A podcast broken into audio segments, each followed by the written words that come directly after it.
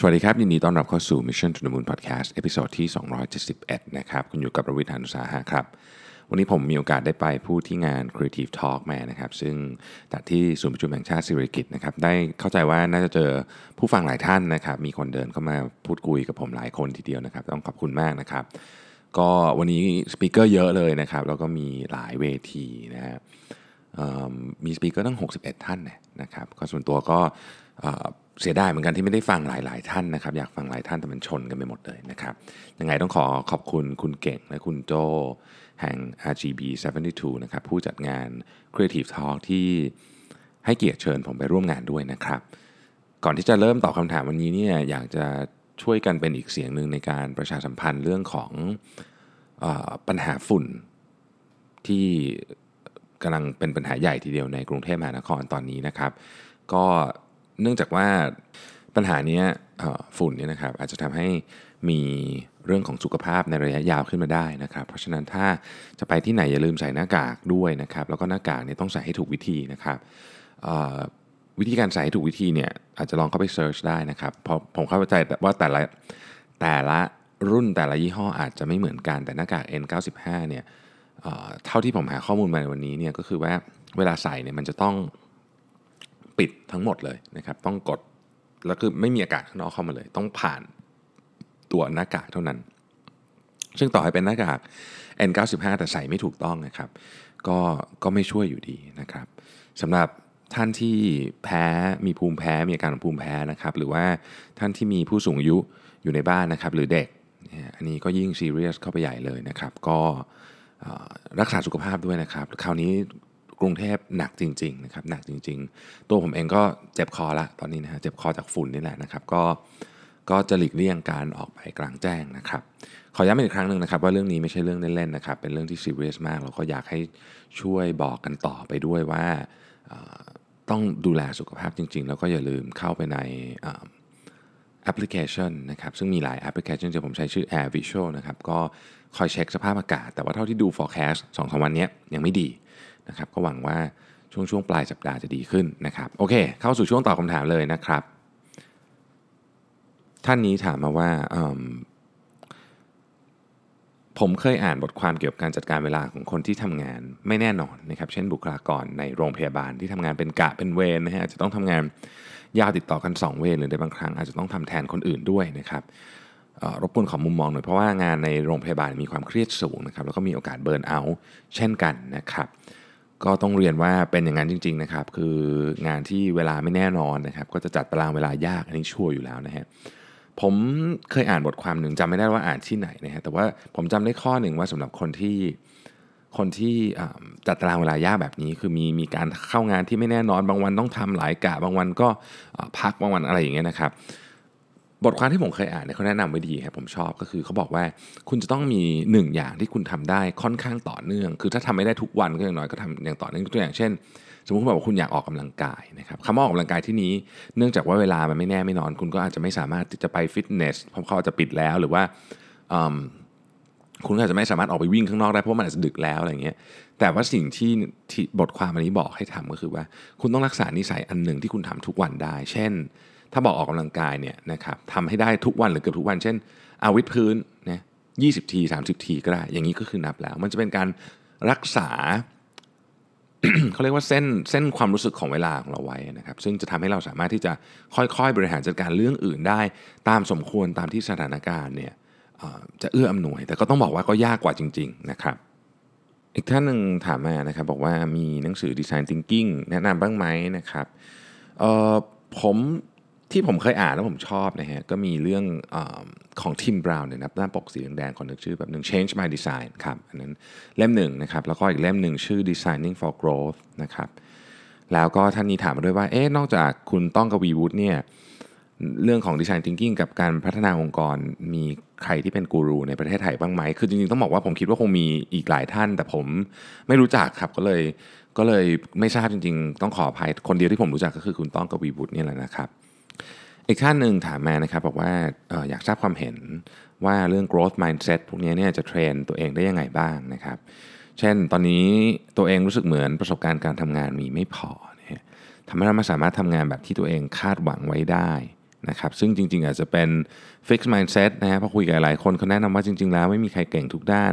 แต่ในการนำคนหรือการทำงานจริง ๆ เนี่ย leadership เท่ากับ experience คูณ skill คูณ attitude นะครับซึ่งถ้ามี attitude ที่ดี เราก็สามารถทำงานได้ดีด้วยสำหรับคนที่เหมือนหน้าที่การงานล้ำกว่าประสบการณ์ที่มีพี่พอมีคำแนะนำในการทำงานบ้างไหมนะครับและในการพัฒนา growth mindset ของเราจริงๆเนี่ยเราควรทำยังไงนะฮะคือจริงต้องบอกว่าคนที่มีหน้าที่การงานมากกว่าประสบการณ์ก็หมายถึงว่าความรับผิดชอบเนี่ยอาจจะรู้สึกว่าเยอะเนี่ยนะครับ คือผมผมผมเจอเคสนี้ในคนที่เก่งๆเยอะนะคือรู้สึกว่าตัวเองแบบ ยังไม่เก่งพอ ทั้งนั้นที่จริงๆแล้วเขาก็ก็ก็มีความสามารถพออยู่แล้วนะครับต้องเรียนอย่างนี้ว่าอันนี้อันนี้คงไม่ใช่ fixed mindset แล้วนะจริง ๆ แล้วอันนี้อาจจะเป็นเรื่องของความกังวลนะครับ ผมคิดว่าเรื่องนี้เนี่ยมันอยู่กับมันขึ้นอยู่คือจริง ๆ เท่าที่อ่านดูคือจริงๆต้องต้องต้องเรียนว่าผมเนี่ย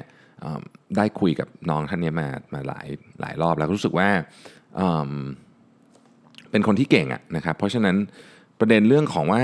ว่าความสามารถไม่พอคงคงอาจจะไม่ใช่ประเด็นแต่ว่าจะต้องรวบรวมความกล้าในการนำเสนอ ความกล้าที่จะยอมรับความผิดพลาดของตัวเอง ถ้าเกิดว่าเรานำเสนอไปแล้ว มันไม่เวิร์กความกล้าในการลองเรื่องใหม่ๆ พวกนี้มากกว่านะครับคงไม่ใช่ประเด็นเรื่องของความสามารถหรืออาจจะไม่ได้เกี่ยวกับประสบการณ์ด้วยซ้ำนะผมคิดว่าลองปรับเหมือนที่มีคนแนะนำน้องคนนี้มาว่าลองปรับ attitude ดูนะครับลองดูนะครับลองดูผมคิดว่าเคสนี้ ไม่น่าจะเกี่ยวเรื่อง fixed mindset นะ แต่ว่าอย่างไรก็ดีถ้าเกิดน้องได้มีโอกาสฟังอยู่นะครับถ้าถ้าพี่คือคำถามอาจจะคือคือพี่อาจจะตอบคำถามอย่างไม่ได้ไม่ได้ตรงประเด็นมากนะก็ยังไงคุยกับเขามาอีกทีหนึ่งก็ได้นะแล้วเดี๋ยวจะลองพยายามหา ถ้าเกิดมีตัวอย่างมีอะไรเนี่ยเดี๋ยวจะลองพยายามช่วยคิดให้ว่าเอ๊ะจริง ๆ มันเป็นปัญหาตรงไหนกันแน่นะครับ หลายท่านชอบพอดแคสต์ตอนล่าสุดนะครับก็คือเมื่อวานนี้นะฮะเรื่องของ set up to fail syndrome นะครับบอกว่าเออเป็นแบบนี้จริงๆอะไรเงี้ยแล้วก็รู้สึกว่าทำงานแล้วถูกจับผิดนะครับมีหลายท่านเลยนะฮะเขียนมาคล้ายๆกัน คือจริงๆไม่ได้เป็นคำถามนะแต่ว่าหลายท่านบอกว่าแก้ไม่ได้แล้วเพราะรู้สึกแบบรู้สึก burnout ไปแล้วอะไรเงี้ยนะก็อยากจะฝากเตือนหัวหน้าทุกคนแล้วเตือนตัวเองด้วยจริงๆต้องเตือนตัวเองก่อนเนี่ยว่าให้ระวังเรื่องนี้ให้ดีนะครับ episode ที่270เนี่ยเป็น episode ที่ผม ผมต้องบอกว่าอย่างที่บอกกันในนั้น ว่ามันฟังรู้สึกจึกมากคือหมายถึงว่าอ่านแล้วรู้สึกว่าแบบ เออเฮ้ยเราก็เป็นแบบนี้เหมือนกันนะเพราะฉะนั้นก็เลยอยากจะมาแชร์กันแล้วกันว่าเราต้องคอยระวังดีๆสำหรับคนที่เป็นหัวหน้านะครับ รายละเอียดผมคงไม่เล่าซ้ำนะลองกลับไปฟังที่ episode ที่ 270 ดูนะครับผมอีกท่านหนึ่งนะครับ ก็บอกว่าเนี่ยเข้ามารับบริหารงานจากเจ้าของเก่านะครับ เข้าใจว่าน่าจะเป็นการเข้ามาซื้อหุ้นและบริหารงานต่อนะครับ ก็เข้ามาบริหารงานกิจการนี้มีคนประมาณสัก 70 คนนะครับ ได้ 1 ปีก็ได้เห็นหลาย ๆ อย่างนะครับ ทั้งที่ทั้งดีและส่วนที่อยากปรับปรุง มีสิ่งหนึ่งที่หนักใจมากตอนนี้คือเรื่องขึ้นเงินเดือนพนักงานนะครับ เจ้าของเก่าไม่มีระบบมาตรฐานอะไรในการขึ้นเงิน อยากให้ใครเท่าไหร่ก็ขึ้นนะครับเลยอยากปรึกษาว่าผมจะมีวิธีการยังไงดี ในการขึ้นเงินเดือนพนักงาน ให้รู้สึกดีพึงพอใจ และค่อยๆ ละลายวัฒนธรรมเก่าขององค์กรได้ ต้องเรียนอย่างนี้ครับว่าผมผมมีความเชื่อว่าสิ่งที่จะทำ ต้องบอกก่อนว่าแต่ก่อนผมก็ทำเรื่องนี้ได้ไม่ดี แต่ว่าผมค่อยๆปรับมาหลายปีนะฮะสิ่งที่จะแก้ปัญหาเรื่องนี้ได้เนี่ยคือ จะใช้คำว่าความโปร่งใสในการประเมินผลก็อาจจะถูกคำว่าความโปร่งใสในการประเมินผลนี้ไม่ได้หมายความว่า คุณต้องบอกทุกคน ว่าอีกคนหนึ่งได้คะแนนเท่าไหร่ หรือไม่จะเป็นไม่ไม่จะเป็นต้องบอกว่าว่าคนนั้นคือแน่นอนเงินเดือนขึ้นเท่าไหร่โบนัสเท่าไหร่เราไม่บอกอยู่แล้วนะครับความโปร่งใสในความหมายของผมนี่ก็คือว่า เราจะต้องมีกระบวนการนะครับที่เขาสามารถเชื่อได้ว่าเมื่อผ่านกระบวนการนี้แล้วเนี่ยการประเมินผลของเขาจะได้รับความโปร่งใส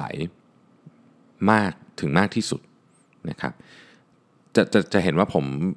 ไม่ได้พูดคำว่าร้อยเปอร์เซ็นต์เพราะว่าการประเมินผลเนี่ยมันมีส่วนที่เป็น subjective เยอะมากผมเล่าเรื่องที่ที่วิธีการประเมินผลของของของผมให้ฟังเลยกัน คือการประเมินผลผมเนี่ยจะเริ่มจะเริ่มต้นจากการประเมินตัวเองก่อน นะครับที่เราเรียกว่า self evaluation นะครับนั่นคือขั้นตอนที่1นะครับขั้นตอนที่2เนี่ยเรียกว่า peer evaluation ในขั้นตอนนี้เนี่ยหัวหน้างานจะประเมินลูกน้องของตัวเองนะครับแล้วก็หัวหน้างานจะเลือกเพื่อนร่วมงานที่ทำงานใกล้ชิดกับลูกน้องของตัวเอง ซึ่งอาจจะเป็นแผนกเดียวกัน หรือไม่เป็นแผนกเดียวกันก็ได้นะครับออีก 2 คนนะครับสหรือ 3 คนอะไรเงี้ยแล้วแต่ว่าจะเอาเยอะแค่ไหนนะครับแล้วก็ให้เขาประเมินมาโดยการประเมินผลนี้เป็นความลับนะหมายถึงว่าคนที่เขียนมาเนี่ยตัวผู้ถูกประเมินจะไม่รู้ ว่าใครเขียนมาหัวหน้าเป็นคนเลือกนะครับ เสร็จแล้วเนี่ยมันมีอันหนึ่งที่เรียกว่าเป็นส่วนหนึ่งของ 360 feedback ก็ได้ก็คือ ใครก็ได้เขียนมาเขียนถึงใครก็ได้นะครับในการประเมินแล้วก็ส่งมาหาผมโดยตรงคือส่งมาหา CEO โดยตรงนั่นหรือคุณอาจจะตั้งใครขึ้นมาสักคนหนึ่งเป็นคนกลางก็จะเป็น HR manager อะไรก็แล้วแต่นะครับ อันนี้ทั้งหมดทั้งมวลนี้เนี่ยยังไม่เสร็จนะคือหัวหน้าก็จะมีผลอยู่ในมืออันหนึ่งใช่ไหมครับ เสร็จปุ๊บเนี่ยก็เข้าสู่กระบวนการที่เรียกว่า calibration นะก็คือจะมีคณะกรรมการก็คือส่วนใหญ่ก็คือเป็นเฮดของทุกทีมมานั่งด้วยกัน เสร็จแล้วคนที่เป็นหัวหน้าของผู้ถูกประเมินก็จะเข้ามาในห้อง แล้วก็บอกว่าทำไมถึงให้คะแนนคนนี้เท่านี้ สมมติว่าคนนี้ได้คะแนน 4 ซึ่งคือสูงกว่ามาตรฐานเนี่ยนะครับทำไมถึงได้ 4 ก็จะมีการถกเถียงกันว่า คนที่สมควรได้ 4 จริงไหมนะครับแล้ว4นี้มันเท่ากับ 4 ของอีกแผนกหนึ่งหรือเปล่านะครับนี่คือกระบวนการ ประเด็นที่ผมอยากจะบอกก็คือว่า วิธีการแก้วัฒนธรรมเรื่องนี้เนี่ยสิ่งที่ดีที่สุดก็คือต้องให้ทุกคนเชื่อในกระบวนการ ไม่ใช่เชื่อในตัวบุคคล ความหมายในที่นี้คือแม้คุณจะเอาคุณออกไปจากระบบนี้ ระบบนี้ก็ยังต้องใช้งานได้อยู่ เพราะฉะนั้นมันคือกระบวนการมันคือ system มันไม่ใช่ตัวบุคคล อันนี้ครับจะทำให้ทุกคนสบายใจได้ แล้วก็น่าจะรับ process แบบนี้ได้ด้วยนะครับ มีท่านถามเข้ามาว่าเออเนี่ย ทุกวันนี้ถ้าเราวางแผนแค่วันต่อวัน ว่าจะทำอะไรให้เต็มที่และคุ้มค่ากับเวลานั้นที่สุด โดยไม่คิดว่ามันจะต้องเสร็จเมื่อไหร่นะครับถือเป็นการประมาทกับชีวิตเกินไปไหม เพราะว่าไม่มีการวางแผนล่วงหน้า จะทำให้เกิดความล้มเหลวไหมนะฮะจริง ๆ ต้องบอกว่าเวลาเราพูดคำว่าคือคือผมเนี่ยเป็นคนที่เคยใช้ชีวิตแบบที่คิดว่าตัวเองเนี่ยอันนี้คือที่สุดละของชีวิตหมายถึงว่าแบบทำวันนี้ให้ดีที่สุดในความหมายของผมในตอนนั้นนะฮะก็คือแบบทำให้ฉันมีความสุขที่สุด แต่ว่าความสุขมันมีหลายประเภทฮะ ความสุขที่เราทำแบบเที่ยวเล่นแล้วแบบโอ้โหสุด ๆ แบบเต็มที่แบบปาร์ตี้ก็ต้องที่สุดอย่างเงี้ย อันนี้ไม่เป็นความสุขแบบ ผมใช้คำว่าเป็นความสุขแบบ enjoyment นะคือความสุขแบบแบบแบบที่หยาบที่สุดนะซื้อของแล้วมีความสุข ไปปาร์ตี้แล้วมีความสุข อะไรแบบนี้เป็นความสุขที่ที่มันหยาบเป็น enjoyment นะทำแล้วมันสนุกดีนะครับ คือเราอาจจะรู้สึกว่าเราใช้ชีวิตเต็มที่นะฮะจนกระทั่งเรามาเจอความสุขอีกแบบหนึ่งที่ผมเรียกว่า fulfillment fulfillment เนี่ยเป็นความสุขที่ไม่ได้เป็นเหมือนกับ enjoyment คือไม่ได้แบบเอาเงินไปซื้อมาหรืออะไรเงี้ยไม่เป็นความสุขลักษณะที่ว่าเราได้ไปทำงานช่วยเด็กสมมติที่ที่บ้านเด็กกำพร้าติดต่อกันนานๆแล้วรู้สึกว่าเฮ้ยเราเห็นชีวิตเด็กคนนี้ดีขึ้น อย่างเงี้ยนะครับเป็น fulfillment นะฮะ หรืออย่างผมเนี่ยเล่าให้ฟังปกติเนี่ยก็ไม่ค่อยได้เล่าเรื่องนี้ใครฟังเท่าไหร่แต่ว่าเออมันมันดูตรงประเด็นนี้ดีนะครับผมเคยไปสอนหนังสือนะครับให้กับผู้หญิงที่ที่อยากจะพัฒนาสกิลด้านภาษาอังกฤษนะครับเพื่อที่จะไปใช้ในการทำงาน ให้เขามีรายได้มากขึ้นนะฮะก็ก็เป็นก็เป็น charity นะก็ไปสอนอยู่พักใหญ่นะแล้วมันทำให้ผมรู้สึกว่าเฮ้ยมาผมไปสอนวันเสาร์ช่วงนั้นรู้สึกว่าแบบเออวันเสาร์นี่เป็นแบบ เป็นวันที่เราแบบ looking forward to นะคือเราแบบอยากจะเตรียมบทเรียนอยากจะอะไรอย่างเงี้ยเพราะว่าเรารู้สึกว่าชีวิตที่เราอยู่อะมันมันอยู่แล้วช่วยเหลือคนอื่นจริงนะครับประเด็นที่ผมอยากจะพูดก็คือว่า ถ้าผมตีความไม่ผิด ถ้าตีความผิดต้องขออภัยนะฮะถ้าผมตีความไม่ผิดจากคำถามนี้เนี่ยคือถ้าเราใช้ชีวิตแล้วแล้วหาแต่ enjoyment ทุกวันเนี่ยมันจะเป็นการไม่ดีหรือเปล่า คือต้องบอกว่ามันก็ไม่ก็ไม่เชิงไม่ดีเพราะผมเชื่อว่าคำว่าดีและมีความสุขของแต่ละคนเนี่ย ไม่เหมือนกัน แต่ถ้าหากถามความคิดเห็นของผมเนี่ยผมคิดว่าเราควรจะหาความสุขจากสิ่งที่เรียกว่า fulfillment มากกว่าเนาะก็คือการได้ช่วยเหลือคนอื่น การได้ทำอะไรให้คนอื่นดีขึ้น อันนี้ไม่ได้พูดเอาหล่อนะครับ มันเป็นความสุขจริง ๆ คือมันเป็นความสุขจริงๆนะคือหรืออย่างน้อยที่สุดการทำให้ตัวเองดีขึ้น อันนี้ก็เหมือนกัน อันนี้ก็เป็น fulfillment เหมือนกันนะครับคนที่ออกกำลังกายเยอะๆ คนที่อะไรเงี้ยเขาก็มี fulfillment ในแบบนั้นเหมือนกัน จะเป็นแบบนั้นก็ได้นะครับ อีกท่านหนึ่งพูดถึงเรื่องของ passive aggressive นะครับในที่ทำงาน ว่าเราจะเราจะรอดพ้นจากพฤติกรรมนี้ได้ไง passive aggressive เป็นเป็นอาการที่ค่อนข้างค่อนข้างน่ากลัว ใช้ใช้กับอย่างนี้นะกับคนที่อยู่รอบข้างนะครับเพราะว่าดูเหมือนจะดีแต่ว่าเจตนาลายอะคือมันมันมันน่ากลัวนะครับแล้วบางทีเจ้าตัวคนเป็นก็ไม่รู้ด้วยว่าเขาเป็นนะต้องบอกว่าอย่างนี้ฮะคือมันขึ้นอยู่ว่าเราเราอยากจะลงทุนลงแรงกับเรื่องนี้แค่ไหนด้วย ถ้าเราอยากจะเปลี่ยนเขาเนี่ยอันนี้คือการเปลี่ยน mindset นะครับซึ่งก็ ก็ไม่ง่ายก็ไม่ง่าย แต่ถ้าเกิดว่าเรารู้สึกว่าเรา protect ตัวเองดีกว่านะครับผมต้องบอกอย่างนี้ครับ เวลาเราจะทุกข์กับเรื่องพวกนี้เนี่ยมันมันอยู่กับตัวเราเยอะนะผมผมเคยพูดเสมอนะเหตุการณ์ทั้งหมด 100เนี่ยมันเกิดจากต้นเหตุประมาณสัก 10 หรือ 20%อีก 80%คือสิ่งที่เราปฏิบัติต่อเหตุอันนั้นนะเพราะฉะนั้นเนี่ยอันนี้ครับต้องวางใจให้ให้ให้ปล่อยวางอะ สำหรับเวลาเจอคน passive aggressive นะผมก็มีคนแบบนี้วนเวียนมาเรื่อยๆนะฮะผมก็ก็ปล่อยวาง พยายามปล่อยวาง เพราะเรารู้ว่าการเปลี่ยนทัศนคติของเขาเนี่ยมันยากมากไม่ได้หมายความว่าเปลี่ยนไม่ได้ แต่มันแต่ว่าเราเราอาจจะไม่มีพลังพอที่จะไปทำอย่างนั้น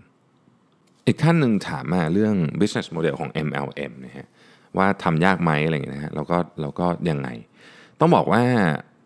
ตัวผมเองไม่มีความรู้เรื่องนี้เลยนะครับเพราะฉะนั้นอาจจะขออนุญาต ไม่รู้จะตอบไงจริงๆพว่าไม่รู้เรื่องนะครับ แต่ว่าทุกธุรกิจนะครับ ลองศึกษาให้ดีก่อนก่อนจะเริ่มทำนะครับ อันนี้เป็นเป็นเป็นข้อแนะนำเพียงอย่างเดียวของผมแล้วกันนะครับ อีกท่านหนึ่งบอกว่าโอ้โหทำงานหนักมากเลยเป็นทำงานอยู่ในบริษัทใหญ่ แต่ว่าจะไม่ได้เป็นแผนกใหญ่มากนะครับแล้วก็บริษัทใหญ่นี่คือมีคนแบบหลายร้อยคนถึงพันคนเนี่ยนะคือแต่แผนกเนี้ยอาจจะไม่ได้เป็นแผนกใหญ่มากก็เลยมีดูแลอยู่คนเดียว แล้ว มันเหนื่อยมากเพราะต้องทำทุกอย่างเลยเนี่ย คิดว่า ถ้าลาออกด้วยเหตุผลที่งานหนักเกินไปเนี่ย มันมันจะเป็นยังไงบ้างนะฮะคือความหมายความหมายผมผมตีความว่ามันเป็นเหตุผลเพียงพอที่จะลาออกไหมนะครับ แล้วเขาถามว่าในมุมมองของ CEO เนี่ยคิดว่ายังไง ผมผมคิดว่าอย่างนี้ฮะอันดับแรกเนี่ยอยากให้อยากให้ลองคุยกับคนที่เป็น direct supervisor ก่อน นะคือบางที direct supervisor ของคุณนะเขาไม่เขาไม่รู้ใช่ไหมว่าคุณงานหนักขนาดไหน เพราะว่าเขาอาจจะเห็นว่าโอเคเอาสั่งงานไปก็ทำเสร็จนี่นะฮะก็สั่งมาอีกอะไรเงี้ยนะครับ ก็ลองคุยดูก่อนนะครับผมเชื่อว่าถ้าเกิดถ้าเกิดว่าคุณอยากลาออกเพราะงานหนักแล้วบริษัทมีทางออกให้คุณได้ว่าโอเคอ่าเดี๋ยวเราจะลองจัดระบบงานกันใหม่นู่นนี่เพื่อให้คุณงานมันสามารถบริหารจัดการได้ดีกว่านี้ ไม่หนักขนาดนี้เนี่ยนะครับ ผมก็คิดว่าก็ลองให้โอกาสบริษัทดู สักนิดหนึ่งก็ดีนะครับ อีกท่านหนึ่งถามเข้ามานะครับ บอกว่าตอนนี้ก็อายุประมาณ 30 แล้วนะฮะกำลังจะเปลี่ยนงานนะครับ พัฒนาตัวเองมาจากคนทำ content คนทำสื่อสู่ digital marketing นะครับตอนนี้กำลังตัดสินใจว่าจะเลือกเข้าทำงานกับองค์กรใหญ่ ๆนะครับ ที่เป็นแบบใหญ่มากๆระดับประเทศเนี่ยนะฮะมีหน้าที่รับผิดชอบชัดเจน แล้วก็ทำในงานที่เราเชี่ยวชาญมาก่อนนะครับหรือว่าจะไปทำงานกับ tech startup ที่เพิ่งเปิด มีอนาคตน่าสนใจ เพราะทำแก่นธุรกิจเกี่ยวกับ AI ซึ่งน่าจะเป็นสิ่งที่มาแน่ๆเนี่ยนะฮะแต่ว่ายังเป็นยุคเริ่มต้นชุดยังเป็นช่วงเริ่มต้นของบริษัทต้องล้มล้มลุกคลุกคลานแน่นอนนะครับใจหนึ่งก็อยากทำบริษัทที่มั่นคงเงินเดือนน้อยกว่าเล็กน้อยนะฮะเอาเวลาว่างไปหารายได้เสริมอื่นๆ แต่กลัวตัวเองเบื่อง่ายนะฮะและไม่ได้พัฒนา skill ใหม่ๆ เนื่องจากเป็นคนชอบเรียนรู้และทดลองสิ่งใหม่ๆ แต่ครอบครัวและคนรอบข้างดูเหมือนจะเชียร์เลือกข้อนี้นะครับใจหนึ่งก็อยากทำที่สตาร์ทอัพ อันเนี้ยที่บอกว่าทำเรื่อง AI นะฮะเพราะงานน่าสนุกตอบโจทย์เทรนด์อนาคต แต่ก็กลัวเสี่ยงเพราะการแข่งขันในธุรกิจนี้ดูเดือดมากอนาคตไม่แน่นอนนะครับเรารู้แค่ภาพรวม business model แต่ไม่รู้งบการเงินจริง ๆ ของบริษัทนี้เลยนะครับถามคนรอบตัวทุกคนก็บอกว่าเออมีความตอบในใจอยู่แล้วแหละนะฮะเหมือนพูดตามบทหนังกันมาเลยนะครับบนพื้นฐานความเข้าใจว่าไม่มีบริษัทไหนมั่นคงจริงๆหรอกและคนเราเริ่มต้นใหม่ได้เสมอคำถามคือเราจะมีวิธีการฟังเสียงในใจของเราได้ยังไงนะครับ ก่อนจะตอบคำถามนี้ผมขอเน้นย้ำอีกครั้งนึงว่าอันนี้เป็นความคิดเห็นส่วนตัวล้วนๆนะครับ เพราะผมมีข้อมูลแค่นี้นะครับ ต้องบอกอย่างนี้นะฮะว่าต้องถามว่าตัวเราเองเนี่ยมีภาระหน้าที่ขนาดไหน อันนี้มันคล้ายๆกับการลงทุนชนิดหนึ่งนะผมคิดว่ามันคือการลงทุนที่ใหญ่มากเลยแหละนะฮะ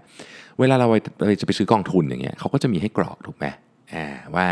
โอเค คุณรับความเสี่ยงได้แค่ไหนอะไรเงี้ยนะครับ คุณยินดีที่จะเสียเงินแค่ไหนในในช่วงเวลา 1 ปี 5 ปีอะไรก็ว่ากันไปนะครับ หลายท่านก็น่าจะเคยกรอกนะเวลาไปซื้อกองทุน ไม่ว่าจะซื้อออนไลน์ หรือซื้อที่สาขาก็จะต้องมีใบมากรอก ผมว่ามันคล้ายๆกัน คือต้องถามว่าตัวเราเนี่ยเราอยู่ในสเตจไหนเรารับความเสี่ยงได้แค่ไหนนะครับเราเป็นคนแบบไหนเราชอบไหมกับการบริหารความเสี่ยงตลอดเวลา หรือว่าจริงๆเราชอบเราชอบอยู่นิ่งๆคือคือผมคิดว่าทั้งหมดเนี่ยที่คุณถามมาเนี่ย อย่างที่คนรอบๆข้างคุณบอกครับ คุณพอจะมีคำตอบในใจอยู่แล้ว ผมแนะนำว่าควรจะเลือกอะไรที่ตรงกับโปรไฟล์ของตัวเอง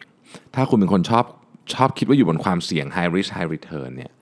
ก็ไปทำที่สตาร์ทอัพก็น่าจะเหมาะกว่า แต่ถ้าเกิดคุณเป็นคนที่รับ downside หนักๆไม่ได้นะครับ หรือรู้สึกว่าไม่อยากจะมี downside หนักๆในช่วงชีวิตช่วงนี้นะครับ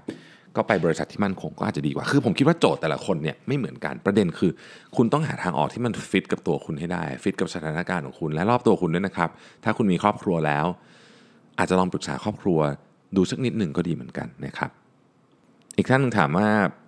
ผมใช้หูฟังรุ่นอะไรบ้าง แต่รุ่นใช้ทำอะไรนะฮะคือผมพูดถึงหูฟังบ่อยนะหูฟังกับผมเนี่ยมีมี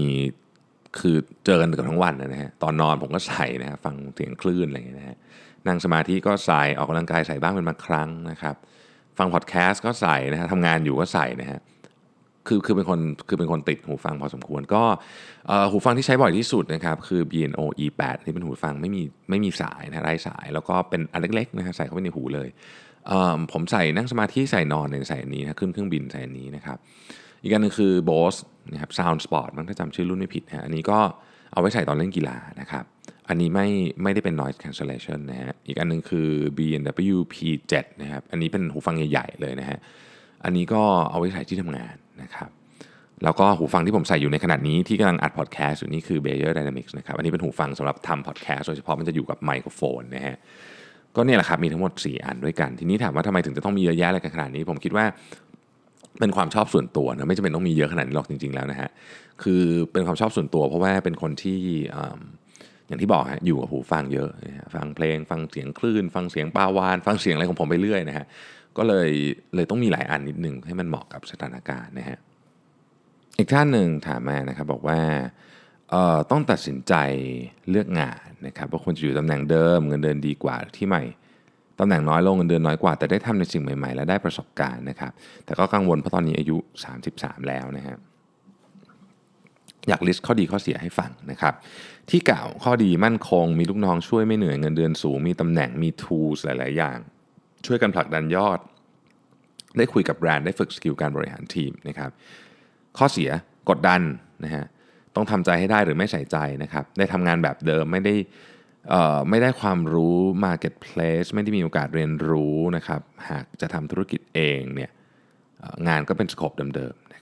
ที่ใหม่ข้อดีคือได้เรียนรู้อะไรใหม่ๆ ได้คุยกับ Marketplace โดยตรง มีโอกาสเรียนรู้ในการทำธุรกิจเอง สังคมที่ดีมี training ทั้งในและต่างประเทศ บริษัทโตอย่างยั่งยืนอยู่ยาว ข้อเสียคือไม่มีลูกน้อง เหมือนสตาร์ทอัพต้องทำเองหมด tools ของตัวเองอฐานลูกค้าไม่เยอะนะฮะต้องต้องใช้เวลาในการบิวคือคล้ายๆกับคำถามเมื่อกี้นะตอบตอบ ตอบโดยเอาเอา เอาความคิดเห็นผมเป็นเป็นพื้นฐานนะฮะซึ่งอาจจะไม่ตรงกับท่านที่ถามมาก็ได้ คือคือผมมีความรู้สึกอย่างนี้ว่า เหมือนกันคือเราต้องเราต้องคิดก่อนว่าเราเป็นคนประเภทไหน เราต้องทำความรู้จักกับตัวเองก่อนนะเราต้องทำความรู้จักกับตัวเองก่อนว่าเฮ้ยเราเป็นคนที่ที่อยู่แบบไหนแล้วมีความสุขนะครับคือเราชอบอยู่แบบที่ทุกอย่างมันเป็น systematic หน่อยไหมนะครับหรือเราสามารถที่จะโอเค อยู่แบบที่แบบเฮ้ยวันนี้งานอาจจะดีเฮฮาฉลองกันพรุ่งนี้แบบโอ้โหเละแบบมาเราก็ต้องแก้ทุกอย่างแบบจับต้นชนปลายไม่ถูกแล้วกลับไปดีใหม่อะไรเงี้ยได้คือเราต้องต้องดูก่อนว่าเราเป็นคนแบบไหน ทั้งสองอย่างไม่มีอะไรผิดนะครับต้องบอกก่อนเราต้องดูก่อนว่าเราเป็นคนแบบไหนอะไรที่เราทำแล้วเรามีความสุขเหมาะกับตัวเรา อันนั้นอันที่ 1 อันที่ 2 ต้องดูด้วยว่าปลายทางอยากจะเอาอยัางไง เมื่อกี้มันมีอันนึงที่บอกว่าหากจะทำธุรกิจเองเป็นเป็นมีคำหนึ่งที่อยู่ในคำถามเนี่ย คือถ้าอยากจะทำธุรกิจเองเนี่ยนะครับ การได้เรียนรู้อะไรใหม่ๆนี่ดีกว่าอยู่แล้วนี่ผมต้องบอกเลยตามตรง เพราะว่าการที่เรามี skill ในหลาย ๆ ด้านนะครับ เวลามาทำธุรกิจเองอะมันเอามา adapt ได้ แต่ว่า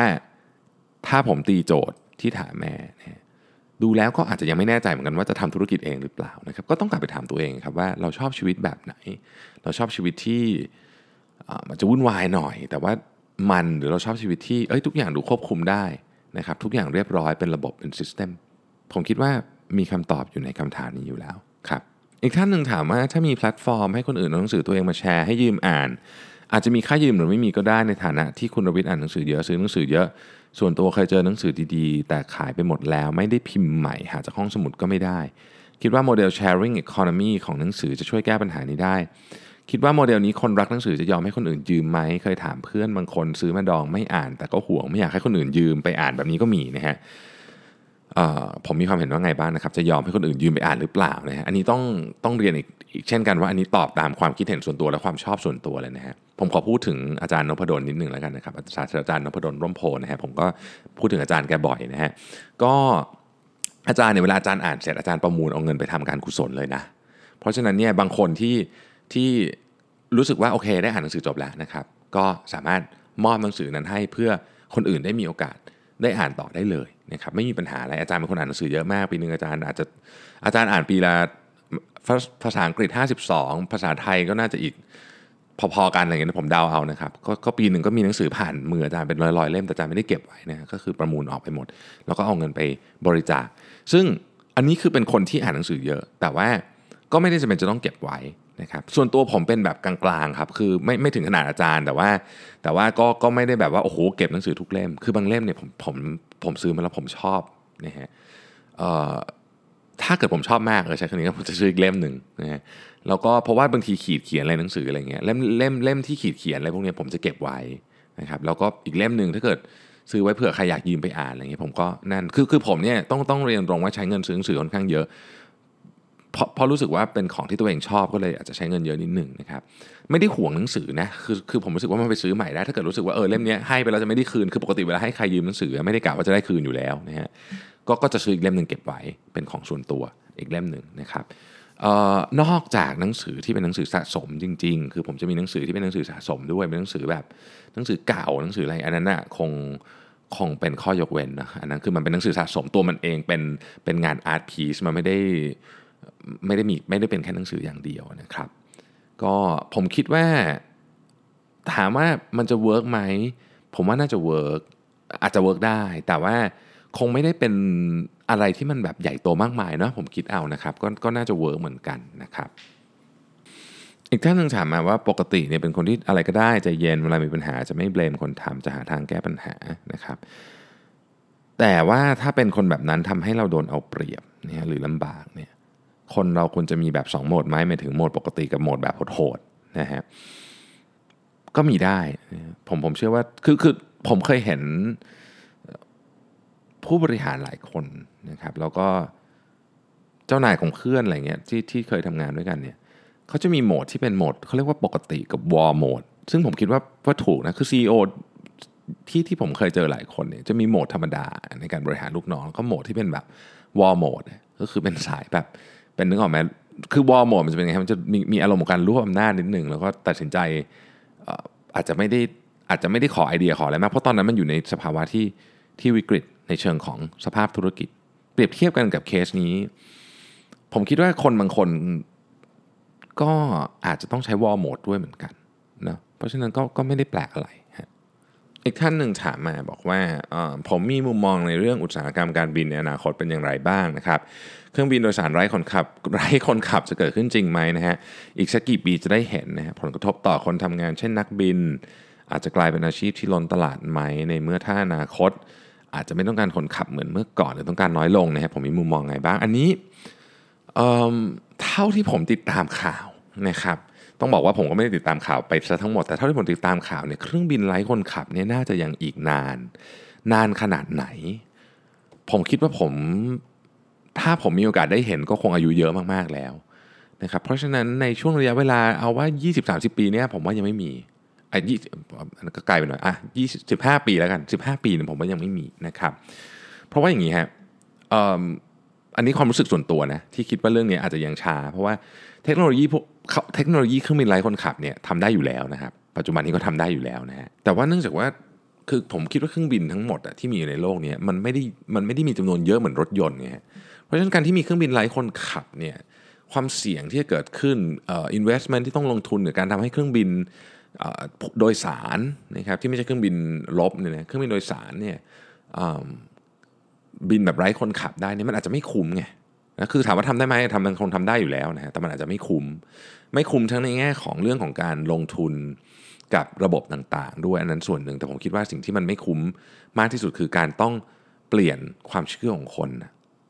คือจริงๆต้องบอกว่าไอ้ของที่เป็นระบบขนส่งพวกนี้เราเรามีไร้คนขับเกือบทุกอย่างอยู่แล้วนะฮะเพียงแต่ว่าการเปลี่ยนความเชื่อของคนที่นั่งอยู่บนเครื่องบินเล็ก ๆ อยู่ในอยู่ในเครื่องบินลำเล็ก ๆ อยู่บนสูง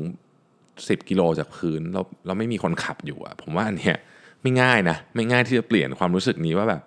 เฮ้ยมันไม่มีคนขับอยู่จริงๆเหรอแล้วถ้าเกิดมันเกิดเรื่องฉุกเฉินใครทำอะไรนะฮะอย่างสมมติว่า รถยนต์ไร้คนขับอย่างเงี้ยเรานั่งในรถเราเราเราสมมติเราเข้าไปเทคโอเวอร์การขับเองได้เนี่ย มันโอเคถูกไหมแต่เครื่องบินไร้คนขับอะครับ คนอยู่บนเครื่องบินน่ะไม่มีใครขับเครื่องบินเป็นไงถ้าคุณจะกับตันไปสำรองไว้ก็ก็ให้เขาขับเลยดีไหมอย่างเงี้ยผมคิดว่ามันจะมีเรื่องพวกนี้ย้อนไปย้อนมาเนาะแล้วก็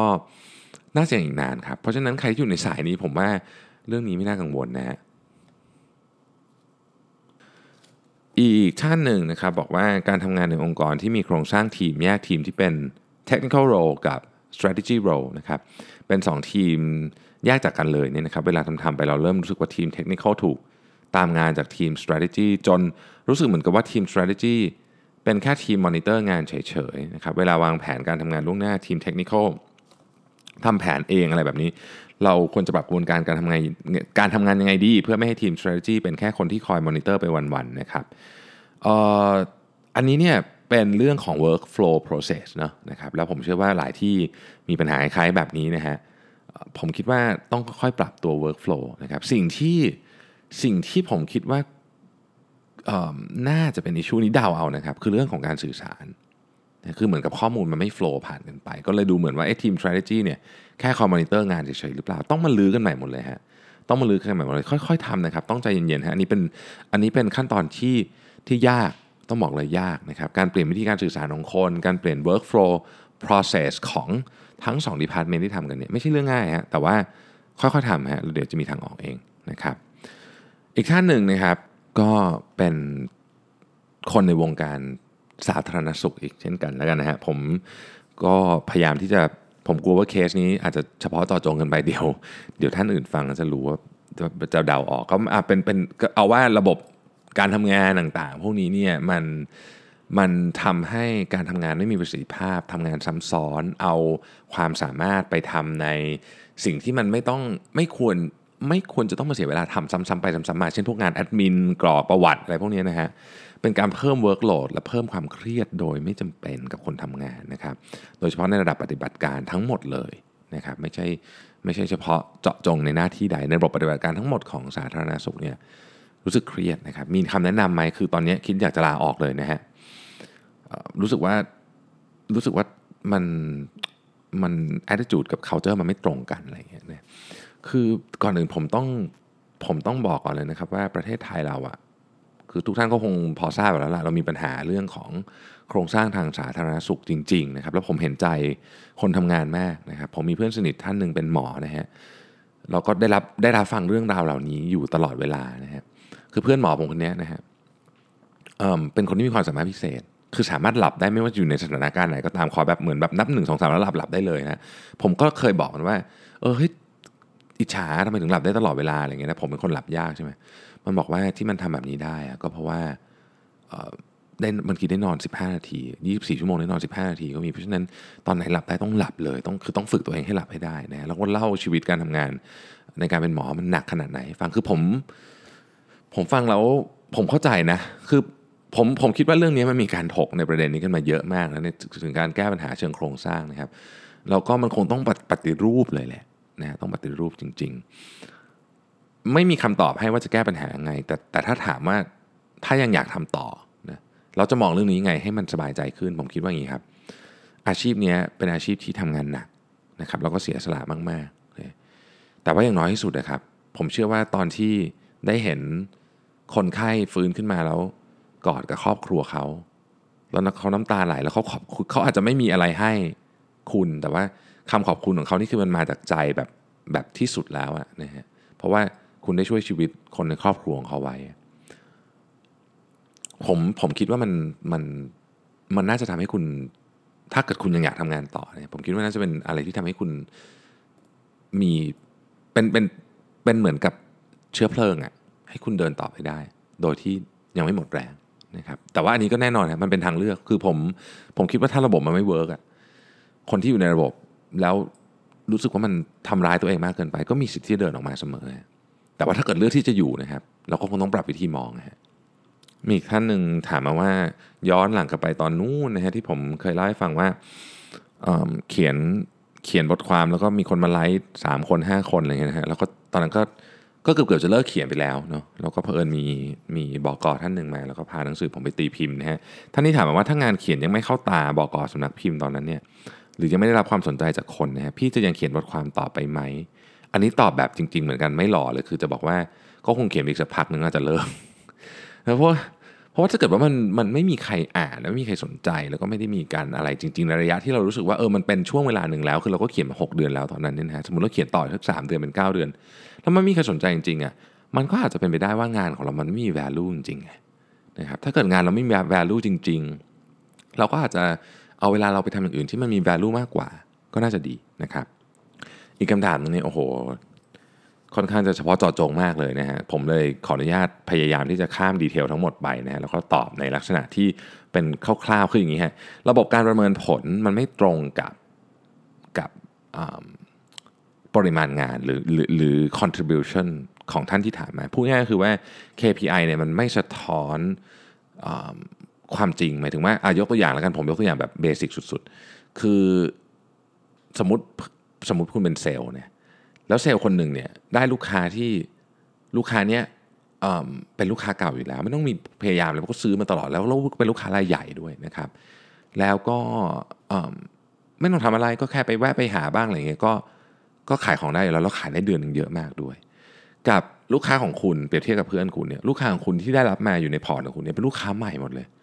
ไม่เคยซื้อของบริษัทคุณเลยนะครับโหก็จะได้แต่ละเจ้านี่เลือดตาแทบกระเด็นเนาะ เสร็จแล้วเนี่ยตัววัด KPI ก็คือยอดขาย ซึ่งไอคนคนแรกที่มีลูกค้าเก่าที่เป็นรายใหญ่มากอยู่แล้วเนี่ยยังไงยอดขายก็ถึง เพราะลูกค้าเขาซื้อแล้วจริงๆเซลล์คนไหนมาเขาก็ซื้ออยู่แล้วนะครับกับของคุณที่คุณต้องไปหาใหม่หมดโอ้โหแบบเปรียบเทียบกันอย่างเงี้ยเสร็จแล้วพอถึงประเมินผลปุ๊บคนที่ลูกค้าเก่า ได้ประเมินผลดีกว่าเยอะเพราะยอดขายถึง คุณรู้สึกมันไม่แฟร์นะฮะซึ่งมันก็คงไม่แฟร์จริงๆนะในในบางมุมนะฮะทีนี้คำถามคือว่า เอ๊ะ ควรจะลาออกเลยไหมนะครับ หรือยังไงดีนะฮะคือผมต้องตอบอย่างนี้ว่าอันนี้เขาบอกเขาไปคุยกับ CEO มาแล้วด้วยนะนะครับแล้วก็ยังได้ได้ข้อสรุปที่ยังไม่ค่อยยังไม่ค่อย ยังไม่ยังรู้สึกฟังแล้วไม่สบายใจเนี่ยผมคิดว่าในกรณีนี้เนี่ยนะครับจริง ๆ ถ้าลงดีเทลได้ท่านผู้ฟังอาจจะเข้าใจมากขึ้น แต่ผมเชื่อว่า ท่านที่ถามมันเนี่ยเข้าใจแล้วล่ะว่าผมกำลังหมายถึงอะไรนะในกรณีนี้เนี่ยควรจะไปเปลี่ยน KPI ครับนี่คือวิธีการแก้ปัญหาที่ดีสุดนะเวลาไปพูด CEO เนี่ยไม่ต้องไม่ต้องพูดอะไรเยอะครับ ขอเปลี่ยน KPI และเตรียมไปเลยว่าคุณอยากได้ KPI แบบไหน KPI ที่คุณคิดขึ้นมาใหม่อันนั้น มันสอดคล้องกับ 1 สิ่งที่คุณทำงานนะครับ contribution ของคุณและ 2 มันสอดคล้องกับสิ่งที่บริษัทอยากได้ด้วย คุณต้องพอยให้เห็นว่า KPI ใหม่นี้ มันดีกับทั้ง ตัวบริษัทเอง และดีกับตัวคุณเองคือเป็นวินวินกันทั้งคู่ ใช้ KPI นี้คุณจะทำงานได้ดี บริษัทก็จะได้ value ที่ดีไปด้วย ต้องคิดนี้ออกแล้วไปคุยกับ CEO ใหม่นะครับถ้า CEO ไม่สนใจฟังเลยเนี่ยนะฮะก็อาจจะเป็นเวลาต้องลาออก แต่ถ้าเกิด CEO ฟังก็ก็ลองดูครับว่ากระบวนการใหม่มันเวิร์กไหมนะครับอีกท่านหนึ่งถามเข้ามานะครับก็บอกว่าเออ กำลังจะย้ายงานนะครับ เพราะว่าอยากหาประสบการณ์ใหม่ๆ พัฒนาตัวเองนะครับ งานที่ทำอยู่ก็โอเคนะ เพียงแต่ว่าได้ทำงานที่ซ้ำๆเดิมๆไม่ค่อยได้เรียนรู้อะไรใหม่นะฮะตอนนี้อยู่ในขั้นตอนการหางานนะครับเอ่อตอนนี้ก็มีคนเสนองานตำแหน่งหนึ่งให้มานะครับ แต่กังวลเรื่องเงินเดือนที่เขาประกาศให้คือมันเยอะนะฮะแล้วก็เกินจากเงินเดือนปัจจุบันไปเยอะมากเลยนะครับ ตอนนี้ยังไม่ถึงขั้นตอนสัมภาษณ์แต่แอบกังวลไปแล้วนะฮะเงินเดือนที่เพิ่มมา มันก็น่าจะมาพร้อมกับความรับผิดชอบและความกดดันนะครับ ซึ่งตัวผู้ที่ถามมาเนี่ยนะครับ ก็เพิ่งอาการดีขึ้นจากโรคซึมเศร้านะฮะและยังพบแพทย์อยู่นะครับรู้สึกว่างานใหม่เนี่ยมันอาจจะเกินเกินความสามารถไปนิดหนึ่งนะครับ ก็เลยอยากอยากถามความเห็นดังนี้นะฮะข้อที่ 1 คือ กลัวว่าทำงานอันใหม่เนี่ยจะจะเครียดจนกลับไปเป็นโรคซึมเศร้าอีกนะฮะเพราะว่าเป็นคนที่ชอบกดดันตัวเองโดยไม่รู้ตัวนะครับ จะจัดการกับวิธีความกดดันนี้ได้ยังไงนะครับข้อที่สในฐานะนายคนหนึ่ง ผมคิดยังไงกับลูกน้องที่เป็นโรคซึมเศร้านะฮะไม่กล้าบอกหัวหน้ากลัวคุณทรีตเราเปลี่ยนไปนะครับ ข้อที่ 3 ก็คือ เราควรจะขอเงินเดือนตามที่เขาประกาศไว้เลยไหมหรือว่าลดเงินเดือนลงมาเพื่อให้เพื่อให้เราไม่กดดันเกินไปนะครับต้องบอกอย่างนี้นะครับว่าในในเคสของโรคซึมเศร้าเนี่ยนะครับ ความกดดันเท่าที่ผมทราบแล้วกันเนาะ คือผมก็ไม่ได้ไม่ได้ไม่ได้รู้เรื่องอะไรนี้เยอะแต่ว่าเท่าที่ผมทราบเนี่ยความกดดันนี้มันจะทำงานกับคนที่เป็นโรคซึมเศร้าไม่เหมือนกับคนอื่นนะครับ เพราะฉะนั้นในเคสนี้เนี่ยผมไม่กล้าแนะนำจริง ต้องบอกอย่างนี้เลยว่า ผมไม่รู้เหมือนกันว่าจัดความกดความกดดันในกรณีที่เป็นโรคซึมเศร้าเนี่ยยังไงนะครับ ข้อที่2ที่ถามว่าผมคิดยังไงกับลูกน้องถ้าลูกน้องเป็นโรคซึมเศร้าต้องบอกว่า ผมเนี่ยจะช่วยเต็มที่ทุกๆเรื่องที่ช่วยได้ และจะช่วยเรื่องเรื่องที่มันเหมาะเขาที่สุด ถ้าเขาต้องการ environment ในการทำงานแบบไหนนะครับเช่นเขาอาจจะบอกว่าอย่าสั่งงานแบบนี้เพราะมันจะไปทำให้เขารู้สึกกระตุ้นอาการเนี่ยก็บอกเราจะหาจุดที่มันพอดีที่ทำงานกันให้ได้นะครับ ถ้าถ้าหัวหน้าไม่เข้าใจผมว่าอันนี้เป็นหัวหน้าที่แย่มากเนาะเพราะฉะนั้นผมเชื่อว่าหัวหน้า 99%นะเข้าใจนะครับ แล้วก็ แล้วก็ไม่ได้ treat แตกต่างกันไป treat ก็คือจะ treat ดีขึ้นนะหมายถึงว่าเข้าใจมากขึ้น treat ด้วยความเข้าใจมากขึ้นนะครับ ส่วนเรื่องเงินเดือนนะครับ ผมบอกอย่างนี้เลยว่าบริษัทส่วนใหญ่ฮะก็เขาจะมีวิธีคิดเรื่องเงินเดือนกับ กับประสบการณ์การทำงานและความคาดหวังที่ชัดเจนอยู่แล้ว เพราะฉะนั้นเวลาไปสัมภาษณ์นะครับ ถามเลยว่าความคาดหวังคืออะไร เอาแบบชัดๆเลยนะ ขอบอกแบบชัดๆเลยนะครับ ลงดีเทลนิดนึงในข้อนี้ซึ่งเป็นข้อที่คนไม่ค่อยถามนะเออเวลาผมสัมภาษณ์งานคนก็ไม่ค่อยมีใครถามเรื่องนี้ แต่ว่าอยากให้ถามครับเพราะว่าในกรณีของน้องเนี่ยมันมีหลายประเด็นเนาะที่เกี่ยวข้องเพราะฉะนั้นถามเลยว่าความคาดหวังจะเอาขนาดไหนนะครับ แล้วก็อะไรที่ควรจะต้องระวังบ้าง พยายามจะแงะตรงนี้ออกมาให้ได้ตามความจริงมากที่สุด แล้วลองมาตัดสินใจดูว่า ในสถานการณ์แบบนี้ ในภายใต้ความกดดันแบบนี้ ภายใต้ความคาดหวังขององค์กรใหม่แบบนี้เนี่ยเราไหวไหมนะครับ ลองดู อีกคำถามหนึ่งนะครับบอกว่าตอนนี้เนี่ยอยากจะกลับมาช่วยทำงานที่บ้านนะครับ แต่ว่างานของครอบครัวเนี่ยเป็นธุรกิจเฉพาะทางนะฮะแล้วก็เจ้าตัวเองก็ไม่ได้เรียนมาทางนี้ซะด้วยนะครับ เลยคิดว่าควรจะกลับมาทำไหมนะครับ ลองเริ่มเรียนรู้งานไปด้วย แล้วก็ค่อยๆทำในส่วนที่ที่สนใจ เช่นงานบริหารหรืองานการตลาดคือคือคำว่าเฉพาะทางมันก็ไม่ได้ไม่ได้หมายความว่าจะไม่มีฟังก์ชันอื่นเลยถูกไหมแต่ว่าฟังก์ชันหลักของบริษัทเนี่ยเป็นฟังก์ชันที่เฉพาะทางนะครับ ยังตัดสินใจไม่ถูกเลยนะครับ มีคำแนะนํำยังไงบ้างเอ่อถ้าเป็นธุรกิจเฉพาะทางมากจริงต้องต้องต้องดูว่ามันเฉพาะทางขนาดไหนนะครับคือถ้ามันเฉพาะทางแบบที่เราพอที่จะ เรียนรู้ทำความเข้าใจได้ และจ้างคนเก่งๆเข้ามาทำงานได้ แบบนี้ผมว่าโอเค แต่ถ้ามันเฉพาะทางถึงขนาดที่ว่า เฮ้ย ถ้าเกิดเราไม่ได้จบสายนี้มาโดยตรงเนี่ยท่าทางจะยากในการในการดำเนินงาน อันนี้ก็ต้องอาจจะต้องคิดดูก่อนต้องคุยคุณพ่อดูนะครับ ต้องขึ้นอยู่กับว่าไอ้ที่ว่าเฉพาะทางเนี่ยมันเฉพาะขนาดไหนนะฮะเราพอที่จะเข้าใจแล้วก็จ้างคนเก่งมาทำได้ไหมแต่ว่าอย่างน้อยสุดเราต้องรู้นะ ว่าเขาทำอะไรอยู่นะครับ อีกท่านหนึ่งบอกว่าอายุ 30 กว่าแล้วรู้สึกว่าตัวเองไม่ค่อยเก่งเลยนะฮะไม่มั่นใจในตัวเองหาแรงบันดาลใจไม่เจอนะครับรบกวนแนะนำวิธีหาตัวเองได้ไหมนะฮะเออจริงๆมันก็มีหลายวิธี แต่มันไม่ได้การันตีนะครับว่าจะหาเจอนะผมเชื่อว่าถ้าเกิดว่าทำได้นะครับอยากให้ลองเริ่มทำอะไรใหม่ ๆ เลย เริ่มทำวันนี้เลยก็ได้นะครับ ยกตัวอย่างเช่น วันนี้มีคนเดินเข้ามาถามผมว่าพอดแคสต์อัดยากไหมผมบอกว่าคุณมีมือถือคุณก็อัดได้จริง ๆ ผมก็เริ่มอัดจากอย่างนั้นจริงๆนะครับถ้าใครได้มีโอกาสฟังพอดแคสต์ตอนแรกๆของผมอะเสียงอู้อี้มากเพราะว่าผมก็อัดกับสายหูฟังอะสายสมอทอกอะอัดอย่างนั้นเลยนะฮะกว่าจะมาใช้ไมโครโฟนไมโครโฟนนี่นี่คือผ่านมาเยอะมากแล้วนะครับ เพราะฉะนั้นแล้วมันก็พอดแคสต์ที่ช่วยอะไรผมเยอะมากสร้างแรงบันดาลใจใหม่ๆ มุมมองใหม่ๆ กับชีวิตทำในสิ่งที่ผมไม่เคยคิดว่าจะทำได้มาก่อน คือนั่งทำทุกวันเนี่ยนะฮะ เป็นวินัยแบบใหม่ที่ผมไม่เคยมีมาก่อน เพราะฉะนั้นถ้าจะให้แนะนำแบบเร็วๆนะครับ ลองทำเลยนะครับแล้วลองเลยนะฮะไม่ต้องไม่ต้องไม่ต้องรอคุณอยากลองทำอะไรมาตั้งนานแล้วลองทำเลยครับปลูกต้นไม้เล่นกีตาร์สอนหนังสือเด็กนะครับ อะไรอย่างเงี้ยทำเลยนะครับเราจะลองเขียนโค้ดลองเขียนหนังสือนะครับ อยากทำโมบายขายอะไรก็ไม่รู้คือผมผมคิดว่าอะไรก็ได้สำคัญคืออย่าให้ความสงสัยในตัวเราครับ มันมาครอบงำเราอีก ก็เริ่มทำเลย นะครับ แล้วคุณอาจจะทำอะไรเก่งมากกว่าที่คุณคิดเยอะเลยก็ได้นะฮะ แต่คุณต้องเจอเรื่องนี้ด้วยตัวเองครับคำถามต่อไปนะครับถามถึงเรื่องธุรกิจครอบครัวว่า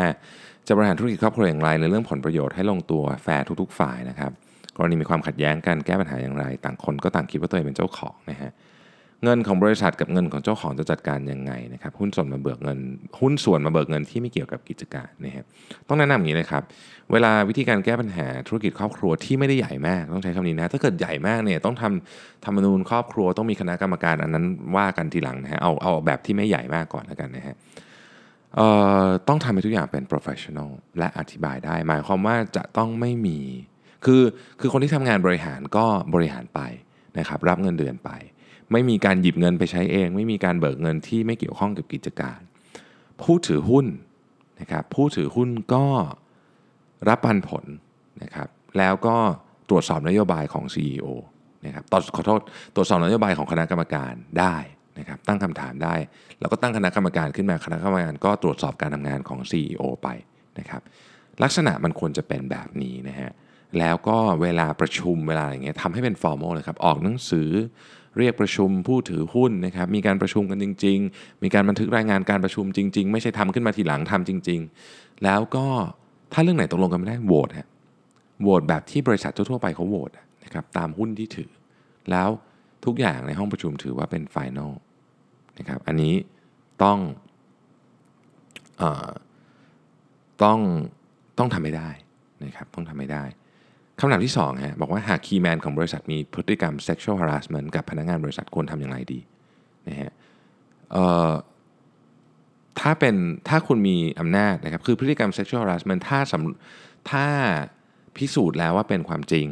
นะครับไม่มีข้อแก้ตัวใด ๆ คงต้องให้ออกนะฮะคงต้องให้ออก เพราะคีย์แมนหาใหม่ได้ แต่วัฒนธรรมองค์กรพังแล้วสร้างใหม่ยากมากๆ เครดิตขององค์กรพังแล้วสร้างใหม่ยากมาก เพราะฉะนั้น คนแค่หนึ่งคนจะเก่งแค่ไหนก็ตามนะครับ หาใหม่ได้นะฮะหากมือหากมีพฤติกรรมที่รุนแรงแบบ sexual harassment หรือพฤติกรรมทุจริตอันนี้เก็บไว้ไม่ได้แน่นอนนะครับ อีกท่านหนึ่งนะครับ ถามมาว่าเอ๊ะผมฟังพอดแคสต์ช่องไหนบ้างนะครับ ทั้งของไทยและของต่างประเทศเอ่อของไทยนะครับของไทยก็มีช่องของอาจารย์นพดลนะครับนพดลสตอรี่นะฮะแล้วก็มีของ The Standard นี้ก็ฟังเกือบทุกอันนะของ The Standard นะครับ แล้วก็มีโลกไปไกลแล้วนะฮะ